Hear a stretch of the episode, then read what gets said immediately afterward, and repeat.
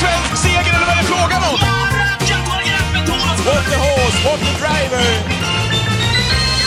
Ja, men varmt välkomna till Travpodden den här veckan, som är lite grann utav en specialare. Jag ska börja med att säga det att den här Travpodden görs ju utav The Gambling Cabin. Det händer mycket i stugan, David, om man vill vara med både när det gäller hästar, fotboll, VM och så vidare och så vidare.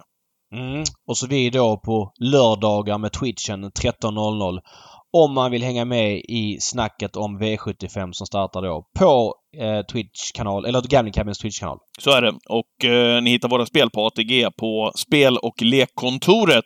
Ni som inte har hittat in där, där har vi olika spelläggare som lägger upp spel Eh, ja, men framförallt då på V75. Då är det bra tryck inne på den sidan.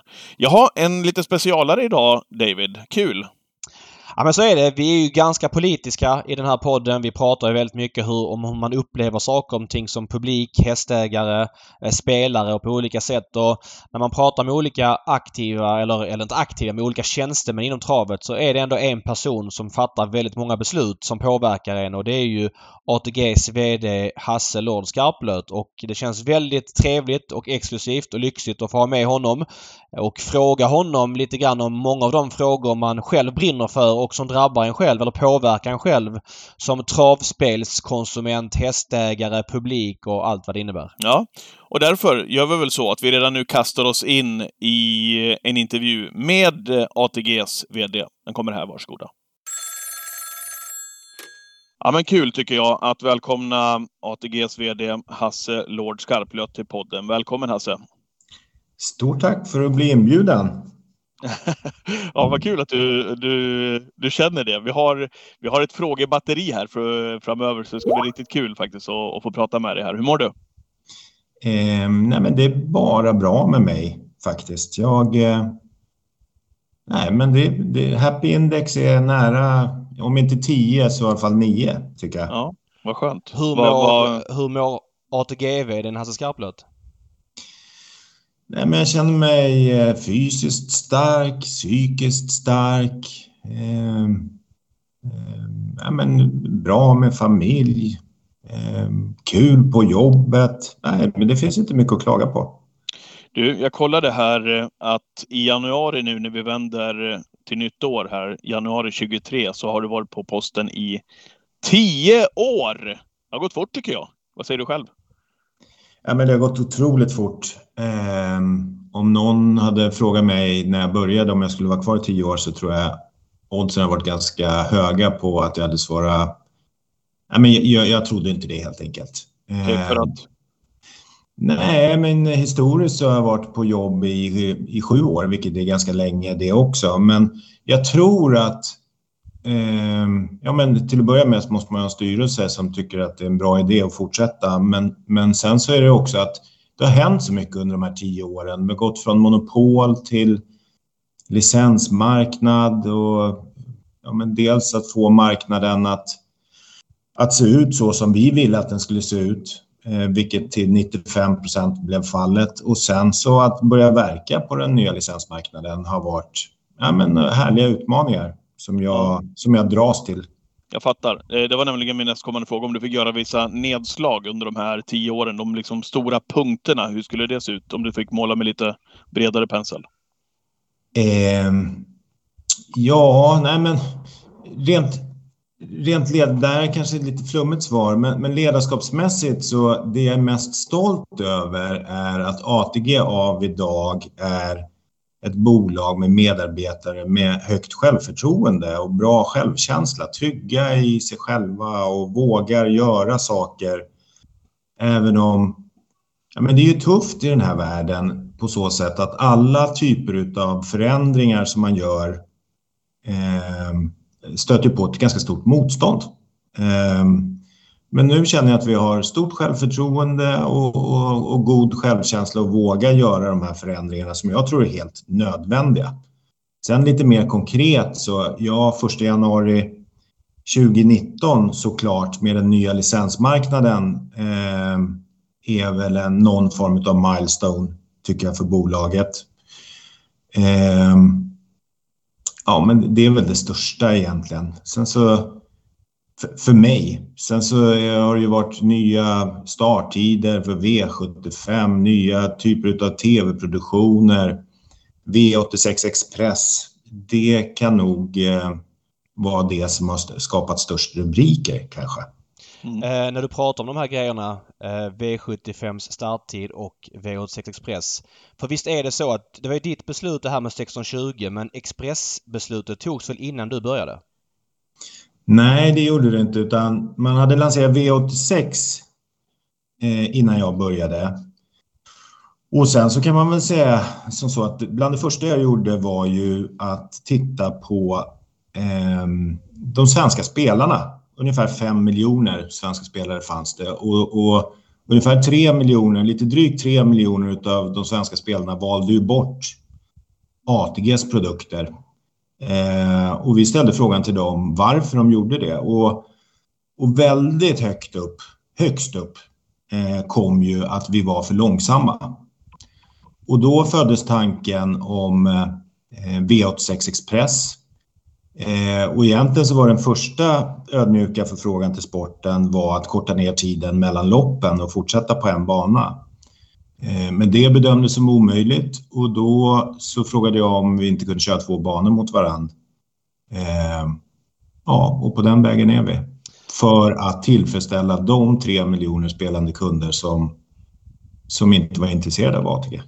Eh, hur många upplever du eh, hamnade på V86 Express för att det gick snabbare mellan loppen. För jag kommer ihåg, jag jobbade ju med det här TV-produktionen när den sjösattes och då var ju spelstoppet tidigare. Då hette det att saxen skulle vara klar innan Champions League kom och, och sen skulle man kunna se Champions League efteråt. Men jag upplever att då hände ingenting. Ja, det gjorde säkert, men inga större grejer med omsättning. Utan det, det stora lyftet kom ju när du kunde flytta fram spelstoppet till 2030 och, och sen då med Tillsammans och allt det. Är det en rättvis bild? Ja, men jag tror att det finns ett par komponenter som har gjort att V86 av idag, ja men det, det snurrar i alla fall 25 miljoner varje onsdag eh, mot 14 var vi nere på som sämst eh, innan vi bytte till V86 Express. Eh, en är ju att produkten är så mycket rappare. Eh, att det är kortare tid mellan loppen. En annan är nog trots allt att vi senare la spelstopp. Och den tredje, som är väldigt viktigt för riksspel, om man nu ska kalla eh, V86 ett riksspel. Jag tycker V75 är ett riksspel, jag tycker GS75 är ett riksspel och V86 är ett riksspel. Det är att man gör nedslag i stora delar av landet och inte, och inte bara är på en bana. För att då aktiverar vi hästägare, eh, aktiva inom sporten Eh, i, hela de, i hela landet istället för bara runt omkring en bana. Jag tror att de tre ihop har gjort att V86 har lyft så pass mycket som det har gjort. En följdfråga på det då. Jag bor i Stockholm. Eh, jag älskar att eh, åka till Solvalla. Har gjort det sedan jag flyttade upp till Stockholm 2005. Det är klart att upplevelsen på plats har ju pekat sakta men säkert neråt. Publik har minskat och med mindre folk så kommer det mindre folk på det. När saxen kom då för, jag vet det, tio år sedan typ. Så um, men då, då, då, var det liksom som en brytpunkt. Det var ganska många som slutade gå men spelet lyfte då efter ett tag. Eh, för mig som Solvalla-besökare så upplever jag att Solvalla kör ju alltså nästa år 66% av sina tävlingsdagar i det här expresskonceptet och jag upplever att det är väldigt få dagar som jag kan gå på trav på Solvalla och ha en riktigt trevlig kväll. Det vill säga ta med folk, vara stolt över det jag visar upp. Är det ett tvång att Solvalla, nu frågar jag det utifrån mig själv, men är det ett tvång att det ska vara Solvalla som bär den här kostymen eller skulle det likt när det är V86 Super Days kunna snurra runt bland fler banor? Eh, nej, men vilka banor det blir är ju ytterst Svensk Travsports eh, beslut. Eh, eh, jag tycker ju att det är kul att det är Solvalla. Jag tror ju att problemet vad gäller publiken, ja men till att börja med så ja men det, det är ju någonting som har pågått i, i 20 år, åtminstone publiktapp på de svenska travbanorna. Och för mig så handlar det ju om vilken typ av upplevelse du ger banbesökaren. Det handlar om paketeringen och, och paketeringen av V86, ja men den tycker jag är dålig. Om jag går på Solvalla så är det väldigt svårt för mig att förstå när det är lopp på Solvalla respektive Åby. Och det är liksom inte sampaketerat så att det blir en hel upplevelse för mig. Hur skulle det kunna se ut då? Hur skulle du vilja att det såg ut? Men det handlar ju om alla de digitala hjälpmedel som finns, det vill säga tv-skärmar och sådär. Och, och, det handlar ju om sampaketering i form av kommentering, tycker jag. Eh, att du har en och samma kommentator som följer mig genom hela V86-produkten oavsett om det går på banan eller om det går på Åby. Mm. Kan du förstå att, för att eh, Saxkvällarna på Solvalla når ju bottenpublik. Det var 224 pers där i onsdags. Kan du förstå att folk som eh, kommer dit inte har någon USP med att gå dit utan lika gärna kan se det hemma? Ja, men jag tycker att det finns förutsättningar eh, att få folk att gå dit. Det tycker jag faktiskt. Och det handlar bara om paketering. Eh, eh, det är unikt att uppleva all form av idrott live. Mm. Eh, och det gäller att kapitalisera på det. Och i det här fallet så gäller det att få komma nära hästarna. Mm. och om, om Svensk Travsport ska lyckas med att locka mer publik till banorna så handlar det väldigt mycket om paketering på, av själva banupplevelsen. Att kunna kombinera närheten till hästen med digitala hjälpmedel. Och det handlar ju om att vara mer attraktiv än fotbollen och ishockeyn och handbollen och allt annat som vi konkurrerar med där ute. Eh, lyckas vi med det så, så kommer det komma publik till banorna. Mm. Eh, lite grann beroende på vem man frågar Hasse. Eh, men vilket ansvar, du sa att Svensk Travsport vill ha mer folk på, på travbanorna. Det vill vi ju alla, tror jag. Även om din uppgift såklart är att optimera spelet. Men vilket ansvar har ATG i att se till att vi inte avbefolkar banor utan också får dem tillbaka och kanske till och med får nya besökare, en ny målgrupp. Vad har ATG för ansvar i just den frågan? Ja, men det är klart att vi, vi, vi är inte huvudansvariga Eh, det gjordes tydligt för mig när jag började på ATG att jag ansvarar för spelet. Svensk Travsport ansvarar för publik till bana, aktiva och sporten. Och det var då, för tio år sedan, lite av en, eh, en ny riktning för att tidigare vd på ATG har nog haft ett lite större ansvar än, än bara spelet. Mm. Eh, men det är klart att vi försöker göra saker ihop. Eh, men att tro att Ja, men bara att ni benämner det som sax är ju tecken på att paketeringen är för dålig eh, på bana. Det är sällan jag hör ordet sax vad gäller vår tv-upplevelse. men det är ju det. Eh, så att det finns saker att göra vad gäller paketering på bana. Och, och jag tror också att det finns en övertro att spelformer är grejen eh, för att locka det är ett väldigt fokus på att få V75-tävlingar och V86-tävlingar och, och, och sådär. Och många tävlingsdagar, vilket jag kan förstå. Men att tro att spelformen är lösningen på publiktappet, ja det kan vara en del, men det handlar så mycket mer om den, om den banupplevelse som vi ger alla våra besökare. Men för bara för att återknyta till, till det där som Solvalla-besökare. Alltså från att ha haft onsdagarna själv och jag håller med dig. V86 på en bana, det gick för långsamt och, och det är inget snack om saken. Och, och, och Solvalla som bana över ett långt perspektiv, det har ju inte hänt någonting. Men nu är man i ett läge där man kör, alltså som sagt nästa år 66% sax. Jag går ju inte dit någon onsdag och följer tävlingarna live för att det är för segt. Och jag, jag vet inte vad Solvalla och, och Svensk Travsport tycker om det men det känns som att eh, ATG har liksom man struntar lite grann i Solvalla utan Solvalla blir vad det blir och ATG lite grann driver på Solvalla till att vara en saxbana. Det är klart att ja, det kan säkert ske lite med paketeringen men samtidigt så är det ju en upplevelse att se alla hästar i alla lopp värma, komma ut och det blir en annan eh, upplevelse live att se hela spelformen avgöras på sin bana och det bor två miljoner i Stockholm och som stockholmare har man liksom få rekryteringsmöjligheter till det på Solvalla tycker jag. Ja, och, och hur många V86-dagar Solvalla ska ha, det, det bestämmer Svensk Travsport. Eh, så, så, som vi tänker då ur ett spel, spelproduktsperspektiv är att vi vill ha lite olika upplevelser eh, under en spelvecka. Det är ju därför, eh, här, i grund och botten så är ju våra stora poolspel en och samma sak. Du ska hitta vinnaren i ett lopp. Men det är ju därför vi har försökt dra isär produkterna onsdagar, lördagar och söndagar framför allt med V86 som är det snabba. Vi tycker att det ligger ganska bra mitt i veckan där man har eh, minst tid. Eh, lördagar som definitivt är det stora sportsliga och det, det breda folkliga också. Eh, det är ju väldigt mycket mer kunder inne på lördagarna än någon annan dag. Och söndagarna med GS75 som egentligen är en V75-produkt. Inte sportsligt, men liksom spelmekaniskt med den skillnaden att radpriset är lite högre. Och så har vi försökt att ja, marknadsföra det och bygga det som olika upplevelser onsdag, lördag, söndag och också gått mot att försöka renodla eh, att det så ofta som möjligt är GS75 på söndagar, V75 på lördagar och eh, Express, eh, V86 Express på onsdagar. Eh, det finns ju, eh, det körs Express på fredagar också. Då går det runt på en större mängd banor.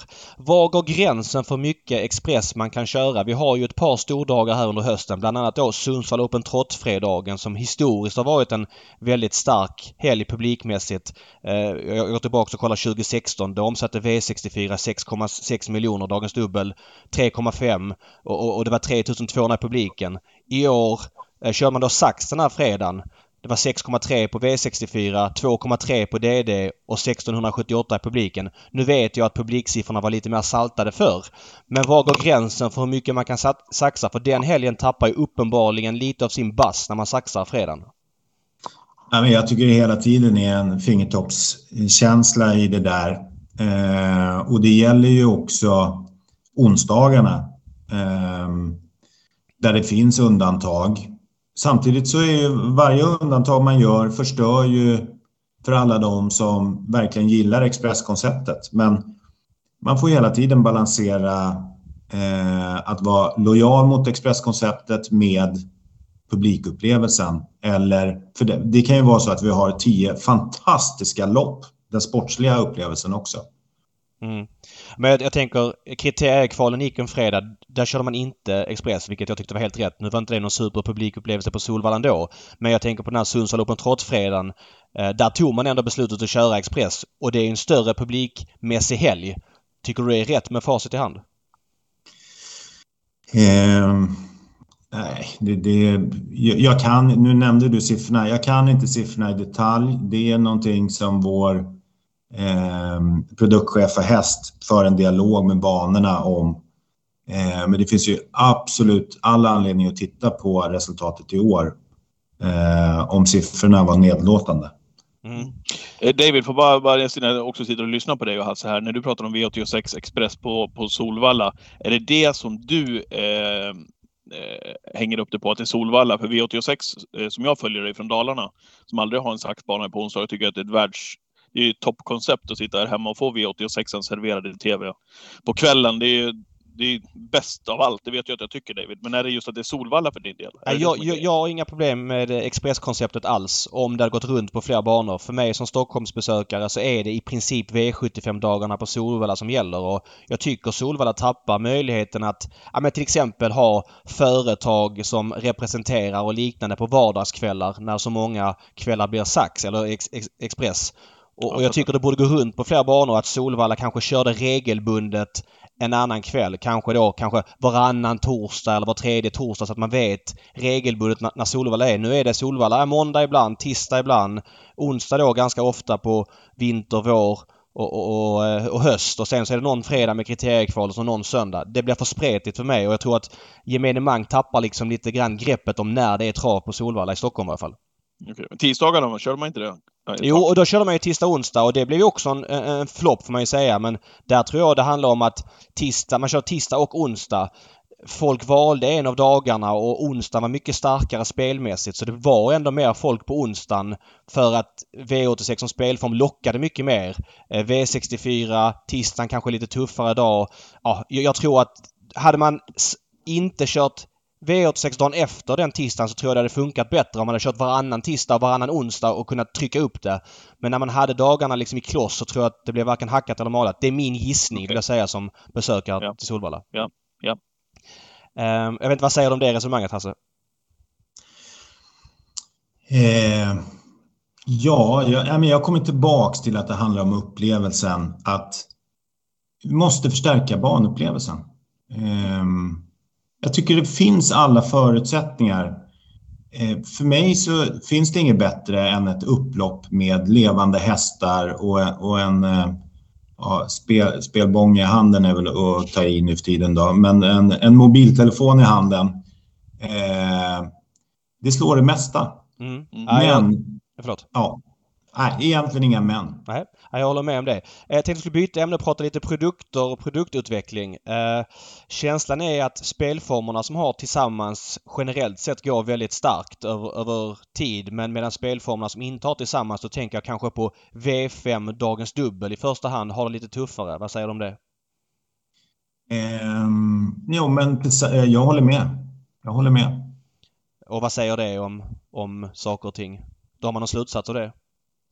Ja, men det man kan säga om Tillsammans är ju att det är ju en väldigt bra tjänst som utvecklades för många år sedan och sedan dess har egentligen gått som tåget. Och det är ju ett svar på ja, men det sociala som finns inom spel på hästar. Att tillsammans kunna eh, lägga en kupong och man chippar in en hundring och man, om man vinner så får man tillbaks precis rätt. Och man delar raden.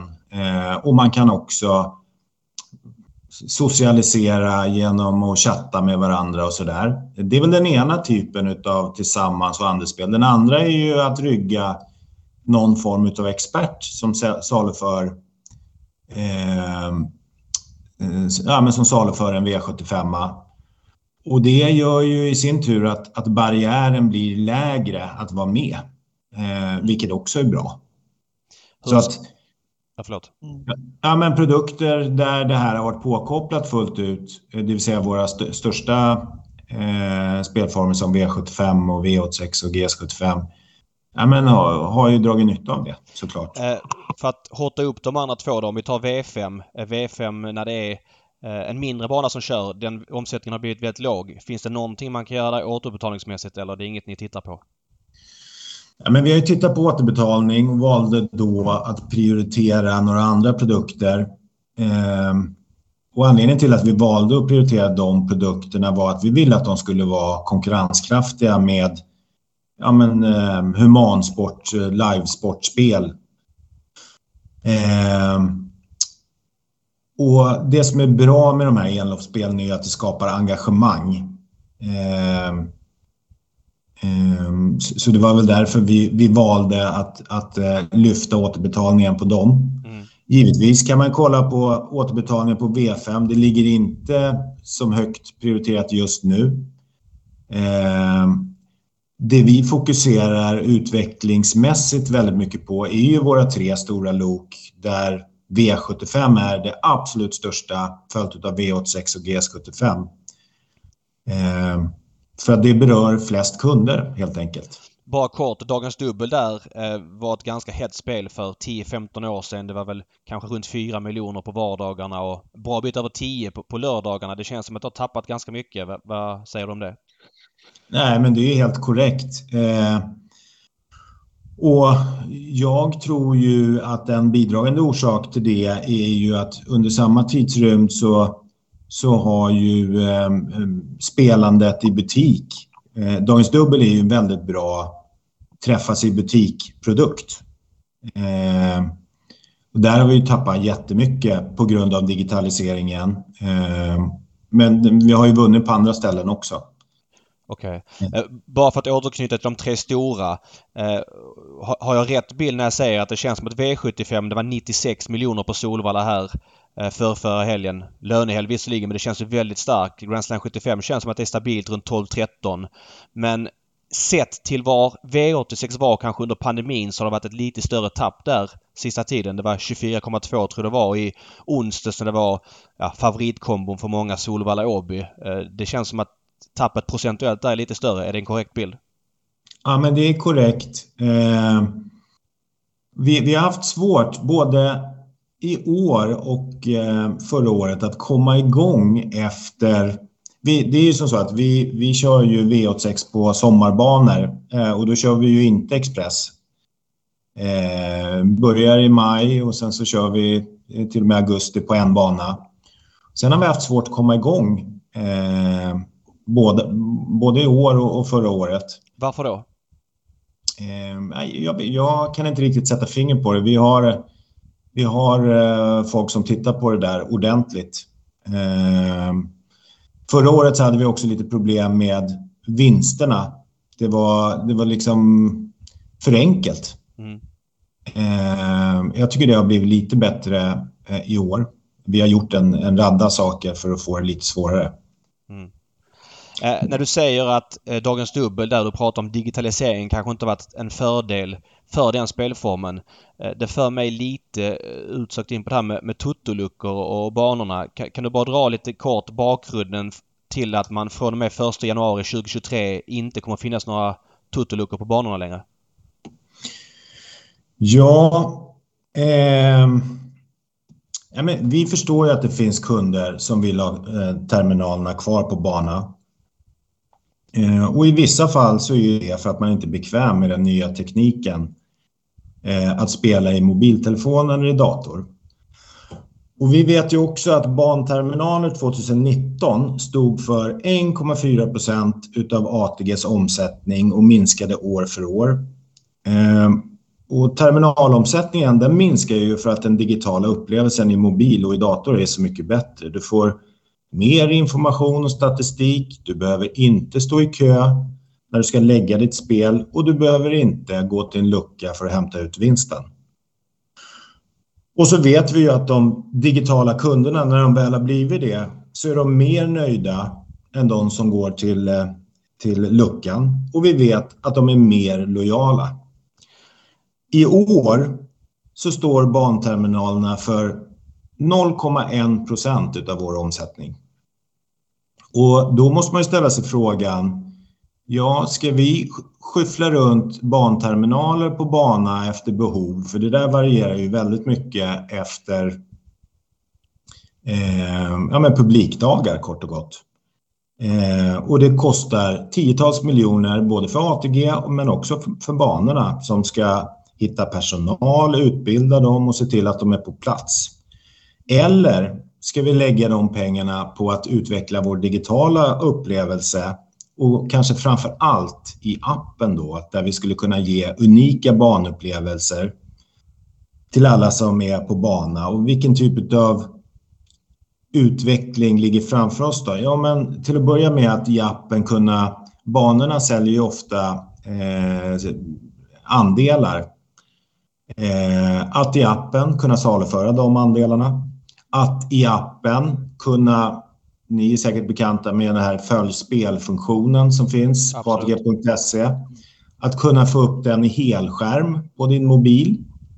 Eh, så du kan växla eh, ögonen mellan liveloppet och eh, följspel i helskärm på din mobil i appen. Och också över tid att kunna addera unik baninformation, unik information om Romme eh, i appen. Och jag, för mig är det självklart att vi ska lägga våra resurser på att utveckla appen. När vi har i år 0,1 procent av vår omsättning i banterminalerna. Men den 0,1 procenten beror väl på att ni just har tagit bort, eller många banor självmant efter pandemin tog bort banorna eller totomaterna så det finns ju knappt några totomater kvar så det hänger väl ihop med det? Ja men det är väl en bidragande orsak men 1,4 procent var det 2019 eh, och det var ett sluttande plan. Sen så ökade det där, digitaliseringen ökade ju på under pandemin. Så jag vet inte vad vi hade haft eh, om vi hade haft banterminaler fullt ut under året. Men det hade inte varit 1,4 men det hade väl sannolikt varit lite högere än 0,1, 0, någonting annat. Men kan men man inte, vänta, vänta, kan man inte ja, säga ja. att det här är en, en service för en viss typ av spelare? För jag tar med mig folk på trav när det är stordagar väldigt ofta. Och väldigt ofta är det folk som vill ha fest och kul. Och de beskriver det väldigt, alltså de tycker det är tråkigt att luckorna är borta. De, de menar på att en del av känslan att hämta ut, att springa upp, eh, att sitta med cash, att ha en bong som du sa själv tidigare i handen när man sitter och följer ett upplopp, att den känslan försvinner lite grann. Och det i sin tur kanske minskar incitamentet att gå på trav. Jag säger inte för, eh, att, att det är huvudanledningen men lite grann. Och sen kryddat med det du sa eh, kanske gör att barnspelet tappar lite i vissa procent. Vi ser då dagens dubbelomsättningen som är kraftigt ner sista åren. Finns det inte en röd tråd där? Eh, jag tror inte att den röda tråden till dagens dubbels tapp de sista åren är banterminaler. Men, men här, jag har förståelse för den känslan. Men den fråga som, som eh, ATG och ytterst Svensk Travsport eh, ska ställa sig är väl, ska vi lägga tiotals miljoner per år för 0,1 procent av omsättningen. Eh, det, det, är ju medel till, till våra ägare, Svensk Travsport och Svenska Lopp. Men, men, förlåt. Ja, jag, min uppfattning är att vi inte ska göra det. Men du säger eh. tiotals miljoner. Jag menar eh, att ha... Solvalla hade en lucka under en period där på mellanplanet vid rulltrappan öppen lite längre än de andra luckorna till slut. Nu är den borta också. Och jag frågar ofta tjejerna där, kommer det hit många när det är så en V75-dag? Ja, folk kommer hit och tror att luckan är öppen fortfarande. Jag menar, en, två luckor, är det verkligen tiotals miljoner? Är inte den servicen viktigare liksom för de få som vill ha det? För jag fattar också att det är en utdöende grej som kanske självdör på lång sikt. Men när man pratar med folk som, ja men går på trav helt enkelt. Och jag fattar att omsättningen är låg men det är en del av deras känsla och totalen blir att jag ser det inte som att kostnaden borde vara så hög som du säger. Men det kanske det är med de här rullande totomaterna. Finns det inga andra lösningar? Um jo, men jag tycker ju den här... Jag, jag, förstår att inte alla köper in på det, men jag tycker ju appen är lösningen.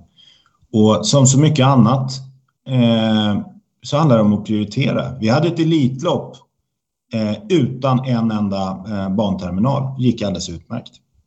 Ja, men det kom också ganska mycket mindre folk än tidigare. Eller, inte just Elitloppet, men, men övriga stordagar har ju tappat mycket sen pandemin. Sen säger inte jag återigen att, att Toto-luckorna är anledningen till det, men kanske någon procent?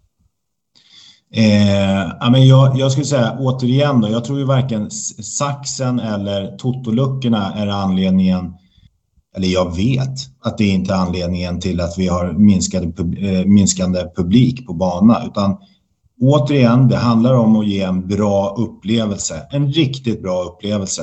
Eh, och då handlar det om man ska prioritera de där eh, tiotals miljonerna, för det är vad det kostar, eh, till att behålla totomaterna eller att lägga det på någonting annat upplevelsehöjande.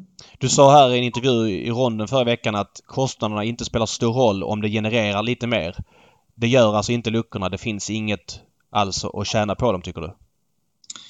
Eh, nej, det tycker jag inte. Patrik, vill du?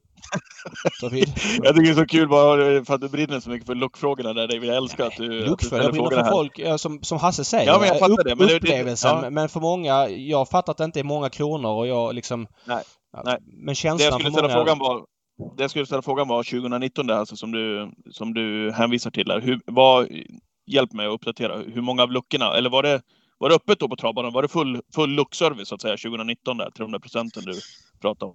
Eh, hade man dragit ner redan då? Ja, men i, i princip så var det fullt. Eh, Okej. Okay. Mm. Fullt. Jag, kan, bara, eh, jag kan bara ta ex exempel. Solvalla körde, jag tror det var den 8 februari 2020, precis innan pandemin. Då var det tre luckor öppna i kongressen. Då var det lång kö till dem. Men det är klart, där är var säkert plats för 10-12 luckor där uppe. Så det har ju skett en minskning för att efterfrågan har minskat. Det är ju såklart. Mm, mm. Ja, nej men, och det här är ju någonting som har pågått under många år. Om man går runt och kollar på Solvalla så har det ju funnits eh, platser för hyfsat mycket mer än tre luckor. Ja, verkligen. Eh, men de har ju stängts av sig själva. Eh, och det är ju för att folk... Nej men, har man väl testat eh, att lägga spel digitalt så, så vill man göra det. Hur gör ni själva?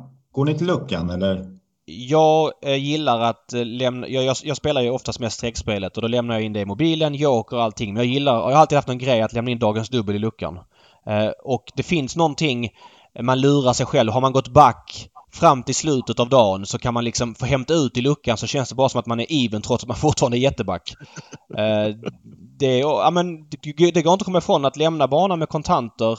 Eh, det har varit en extra grej. Det, det ska jag inte sticka under stol med. Eh, sen så tror jag att det kanske är större bland de som inte går så ofta. De som tycker det är lite busigt att gå till luckan och, och liksom tycker, får lite puls av det för att de aldrig gör det annars.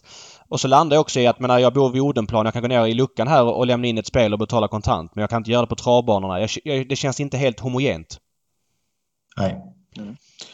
Nej, jag, jag lämnar in mina i, i mobilen uteslutet. Men eh, det jag skulle ställa frågan här bara, när vi ändå pratar publik här innan vi går vidare. Eh, ifrån din horisont Hasse, för att du ska gå på trav, ta med dig dina polare. Eh, hur upplever du en trav då om du går på Solvalla? Eh, hur, och hur skulle du vilja paketera den om du fick bestämma? För att, för att då om möjligt också locka tillbaka publiken. Just det här med paketering, eh, bjuda på någonting man känner sig när man går ifrån wow, det här var häftigt, hit går vi igen. Vad är det du vill se? Nej, men man letar ju efter analogier i andra delar av samhället. Och, och det jag är mest imponerad av när jag gör det är ju eh, nattklubbar.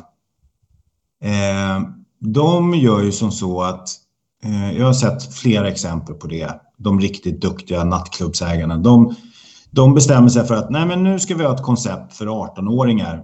Och så målar de en viss färg och så tar de dit en viss artist och sen så banne mig så fyller de stället med 18 till 20-åringar. Tusen, eh, tusen stycken som kommer fredag och lördag. Och sen så eh, några månader senare så bestämmer de sig för att ha ett ställe för eh, 25 till 30-åringar. Måla med lite annorlunda färg, lite annan inredning, inte dyra saker. Eh, ta dit en annan typ av artist och så fyller de stället igen. Mm. Det där tycker jag är otroligt fascinerande. Och, och om man ska ta det till travbanan då, så tror jag, så för mig personligen, och jag har inte svart bälte i det här, det vore verkligen förmätet utav mig till alla som håller på att kämpa med det här där ute i Sverige, att, att berätta exakt hur det ska vara. Ja, men spännande min, att höra din take på det.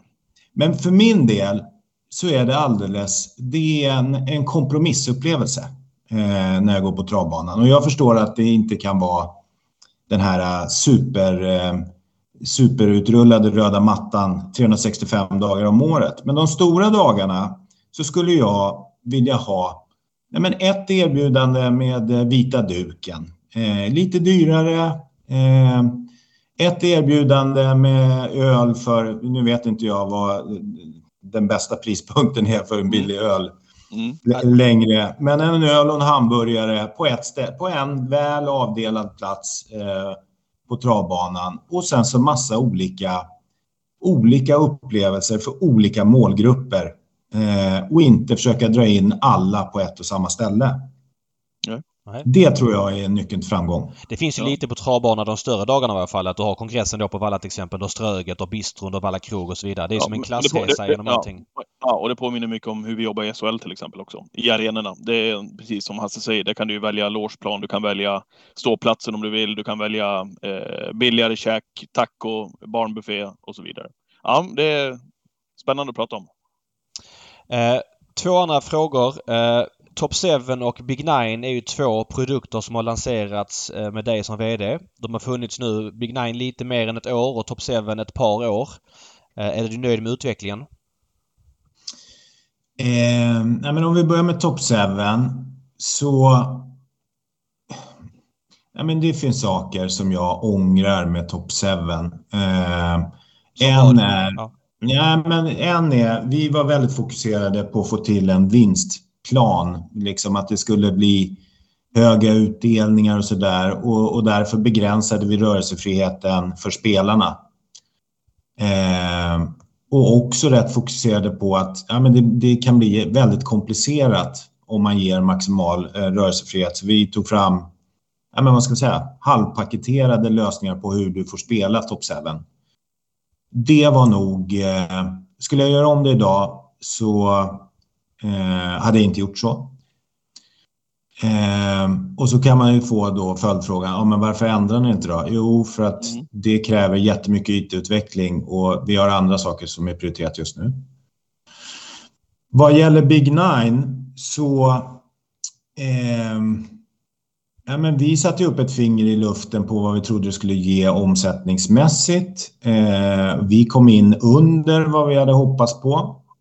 Samtidigt så var ju det där fingret i luften, det var ju en gissning. Liksom. Vi, vi har aldrig lanserat något sportspel eh, förut. Eh, för oss är det ju viktigt, vår främsta konkurrent är ju Svenska Spel eh, och det blir en sexpoängsmatch om vi lyckas ta eh, sportpoolsomsättning från dem.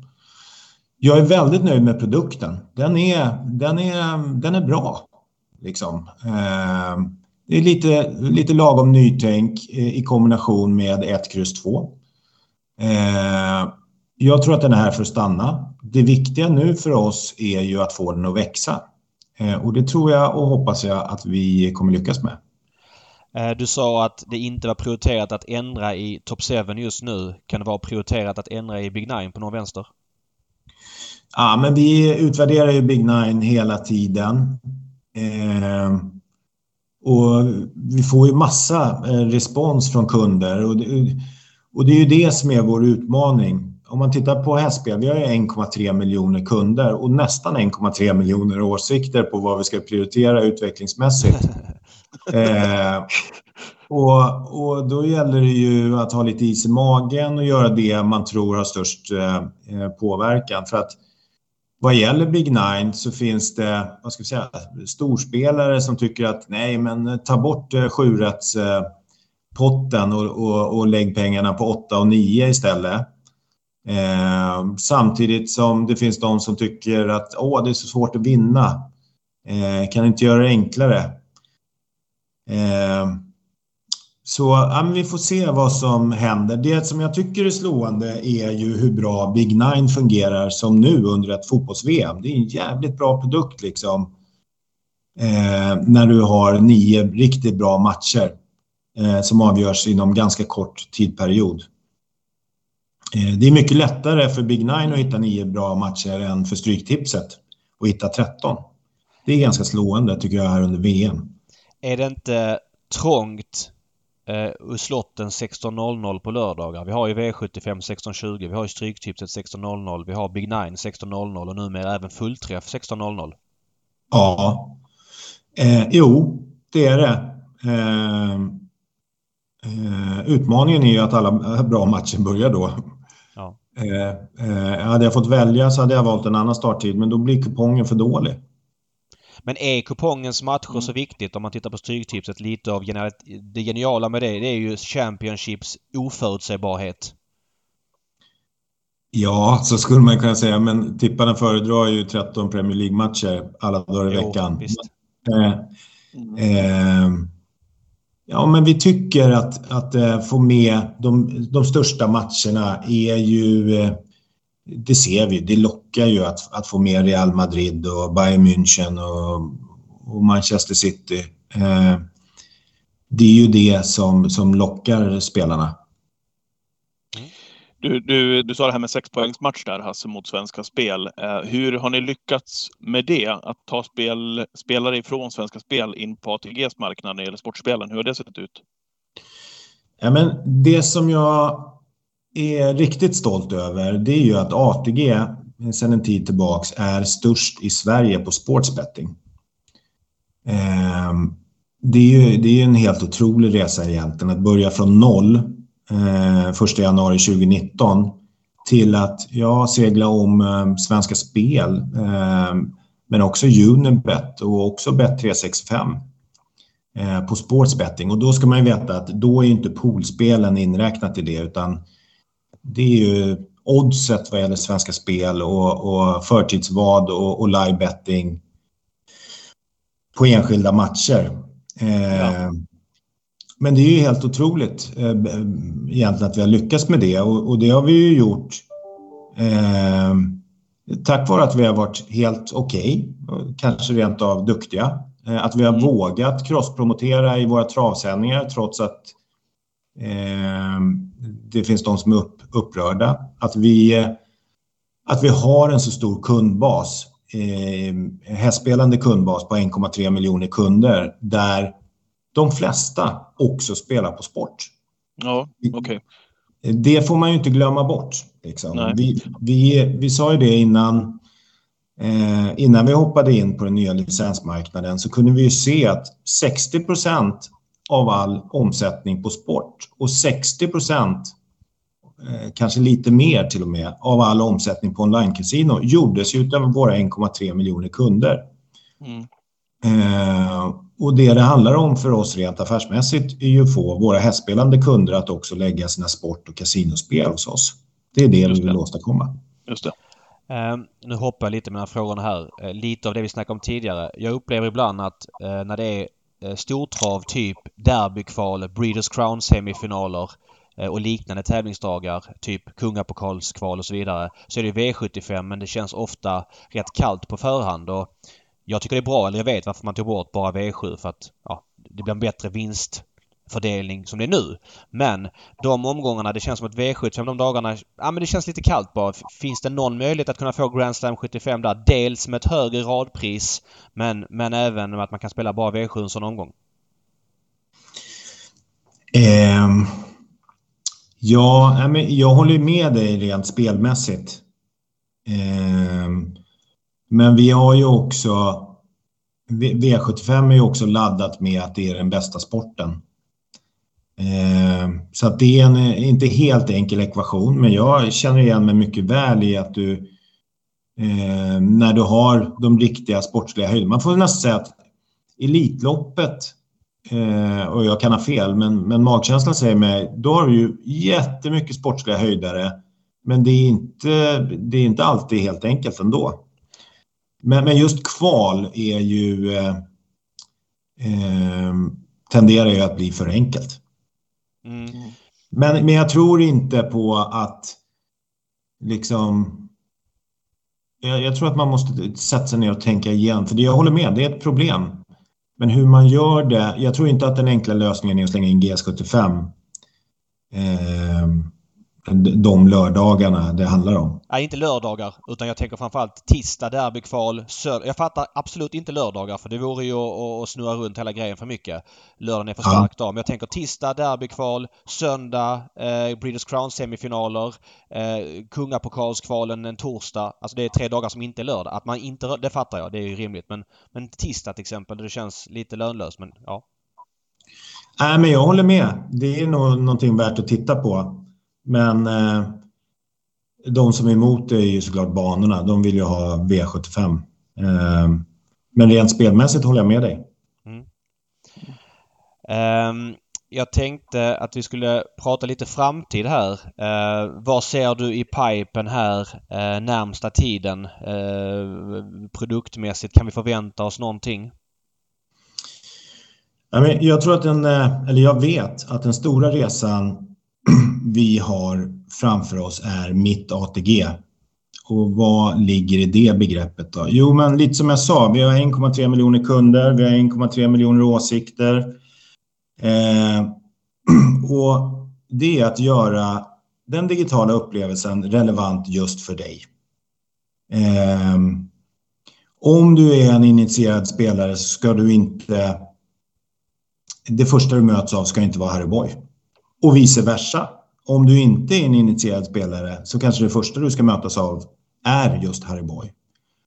Om du håller på Hammarby fotboll så kanske det ska stå när du loggar in när nästa match för Hammarby är. Om du har Björn Goop som eh, favoritkusk så kanske du på en lista ska se eh, hans uppsittningar i närtid. Eh, att göra det mer relevant för dig som individ Eh, varje gång du är på atg.se eller i appen. Det är den stora resan som jag ser framför mig. Eh, om vi pratar lite tillsammans där igen. Eh, det höjs ju mycket röster på att många återförsäljare tillsammans jobbar på gränsen till det oetiska. Det snurras system många gånger och man marknadsför det på fel sätt. Samtidigt så är det väldigt bra omsättning för ATG. Hur tänker ni där? Nej, men att det är en balansgång. eh, och att vi hela tiden måste skydda kund, slutkund, så att det är transparent vad han eller hon får.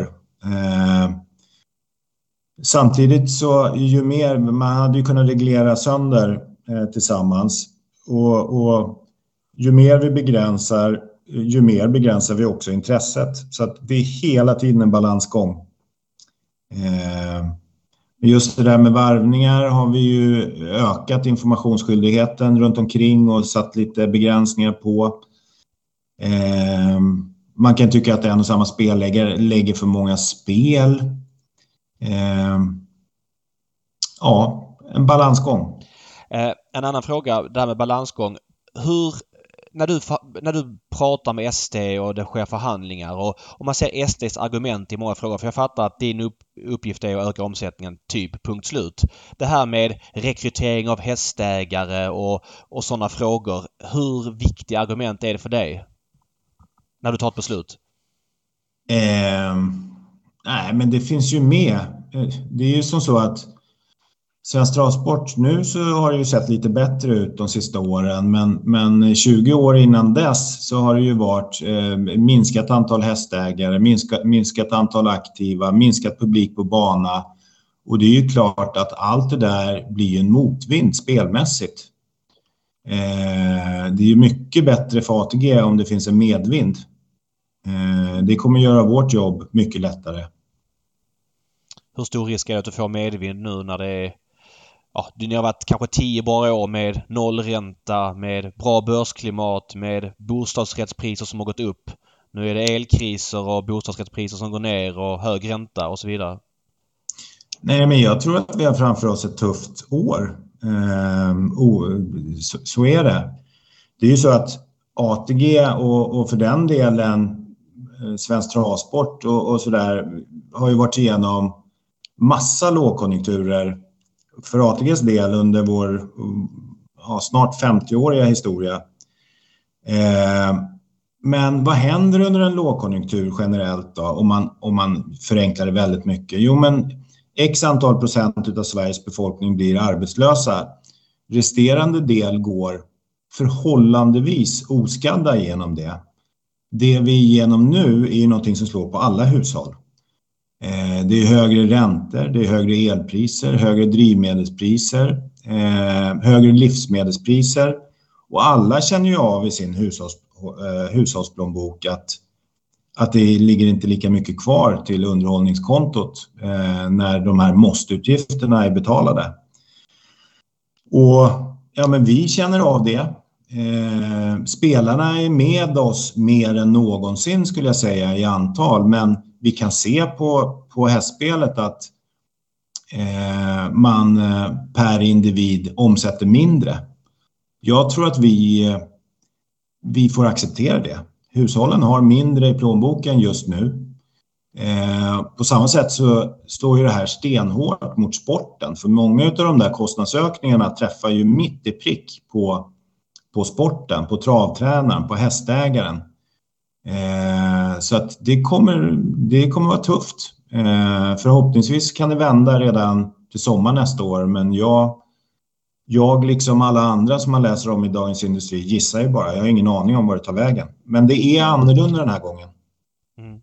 Jag fattar. Hur, hur, hur långt fram har ni kommit i budgetarbetet? Tänker på vad ni tror om kommande år och så vidare.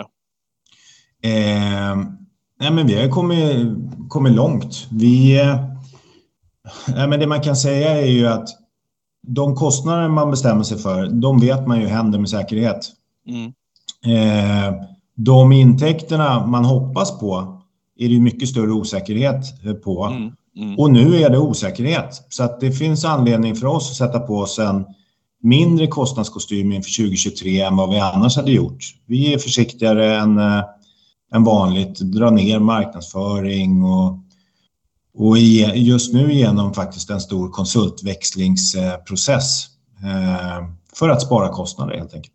Okej. Okay. Jag för mig att det sades för att det var dåliga tider för ATG är 1 eh, ner och bra tider är 5 upp. Det kanske inte gäller i den här krisen men jag för mig att den siffran fanns för. Nej men och allt är ju relativt. Eh, det, det känns ju eh, löjligt egentligen att jag sitter här och beklagar mig för det är ju det är någon procent ner för ATG medan det för andra företag kan vara fråga om överlevnad. Men det drabbar ju eh, Svensk Travsport och Svenska Lopp och, och, alla vi som håller på med det här. Så att det är viktiga procentenheter. Mm. Mm. Mm. Ja, eh, vi ska släppa dig nu. Är det någonting du vill eh, säga som du inte fått ha sagt eller något så här? Eh, nej, jag tror inte det. Nej. tycker vi har varit igenom, om inte allt, så mycket. Nej, jag hade säkert 25 frågor till, men eh, vi får ta det en annan gång. och, och, och några luckor, det kan du se om, David. Ja, det är som det är. Det är sånt som händer. Eh, Hasse, tio år till på posten om vi intervjuar om tio år. Vad tror du om framtiden för din egen del? Eh, ja, men vem vet? Eh, eh, det vore ju fantastiskt om, om ni intervjuade mig igen om, om tio år. Men jag tror ju att ATG har en fantastisk framtid. Eh, även om vi har dragit in ett antal hundra miljoner per år på sport och kasino som vi annars inte hade fått. Så vi har den bästa produkten av dem alla i V75. Är man spelare och sätts in i V75 så fattar man att det är världens bästa produkt. Eh, och vi kommer att kunna tjäna mer pengar på sport och kasino. Eh, så så jag, jag ser ju väldigt ljust Eh, på ATGs framtid. Dessutom så ligger ju korten någon form av eh, licensmarknad i, i Finland och vem vet, kanske i Norge också. Eh, där, där jag tror att ATG kan vara med och bidra. Mm, spännande. Jag skulle komma till det med nordiska samarbetet men det får vi ta en annan gång. Ni hade möte på Torvalla där förra, förra lördagen va? Ja, ja, ja, det tar vi en annan gång. Ja, jättebra Hasse. Eh, stort, stort tack för att du gästade ja, oss. Superschysst, superrakryggat och allt det där. Ja. Vi hoppas vi ses på Solvalla snart. Vi håller connection. Ha det bra. Hej. Tack, tack. Hej. Hej, hej. Ja, fullmatat känner jag, även om du hade många frågor som fanns i pipen här också, David. Ja, så är det ju såklart. Eh, man brinner ju för det här och eh, det finns många grejer jag skulle vilja höra Hasses åsikt om. Nu hade vi bara en timme den här gången och eh, ja, men jag är väldigt nöjd. Jag tycker Hasse är väldigt trevlig. Bjussigt att han ställer upp i intervju och jag har träffat honom en gång bara en snabbis på, på Brillo och då var han supertrevlig och sådär. Sen håller jag inte med om, om allting liksom. Man har olika tycke och smak och Ja men bland annat då Tutulukefrågan liksom. Jag fattar att det, det, kostar mycket att dra runt ett stort schabrak men då enligt mig då en mindre serviceenhet för eh, spelare på banorna tycker jag borde, borde kunna finnas ändå. Men man tycker olika och, och, det är vad det är. Och sen så tycker jag såklart att ATG måste liksom lite grann hjälpa Valla att få komma någon form av på fötter igen. Liksom 224 pers i, i lördags på Sveriges största travbana. Även om sporten kommer bli bättre 2023 så skulle Solvalla må bra av eh, någon form av facelift och det finns mycket att göra eh, med själva arenan och upplevelsen och paketeringen. Det håller jag med om. Men en spelform eh, som förtjänar en elitbana tycker jag hade varit kul också. Ja. Var det någonting annat du reflekterade eller reagerade kring det Hasse sa? Nej, men jag tycker det är klädsamt att erkänna ett misstag med Top 7. Att man eh, gjorde ett misstag när man startade det. Att det är liksom eh, vad ska man säga? Mallat. Mallat. Mm. Ja, smurf. Mallat eh, och, och Top 7 eh, det blir ju, det liksom omsätter 1,4 miljoner. Det är lika mycket som eh, vinnare, plats, trio, tvilling, ett V75-lopp. Eh, det omsätter liksom Top 7. Så, så, det är klart att det går inte att säga att det är någon succé omsättningsmässigt. Åh, det är klädsamt att säga att man gör misstag. Det tycker jag liksom ger en större förståelse för verksamheten också förståelse för att det inte är prioriterat att göra om det nu utan det finns så många andra grejer som ATG måste prioritera. Mm. Ja, eh, vi kanske får anledning att följa upp det här, vem vet, lite senare i Travpodden också framöver. Som sagt, det finns mycket att prata om när vi äntligen hade Hasse på tråden. Ja, var det allt den här veckan då, David? Ja, det blev ett specialavsnitt så vi skippar hiss och diss. Däremot så, eh, ja men V75 Åby ser svårt ut den här veckan så vi kommer ju tillbaks till det i Twitchen 13.00 på lördag. Eh, helt enkelt. Ja. ja. Bra, då tackar vi alla lyssnare för den här veckan och hoppas ni med, att ni är med oss även på Twitchen 13.00 nu på lördag. Om inte annat så hörs vi igen nästa vecka när Travpodden kommer ut igen. Ha det så gott så länge, så säger vi hej då härifrån. Hej hej!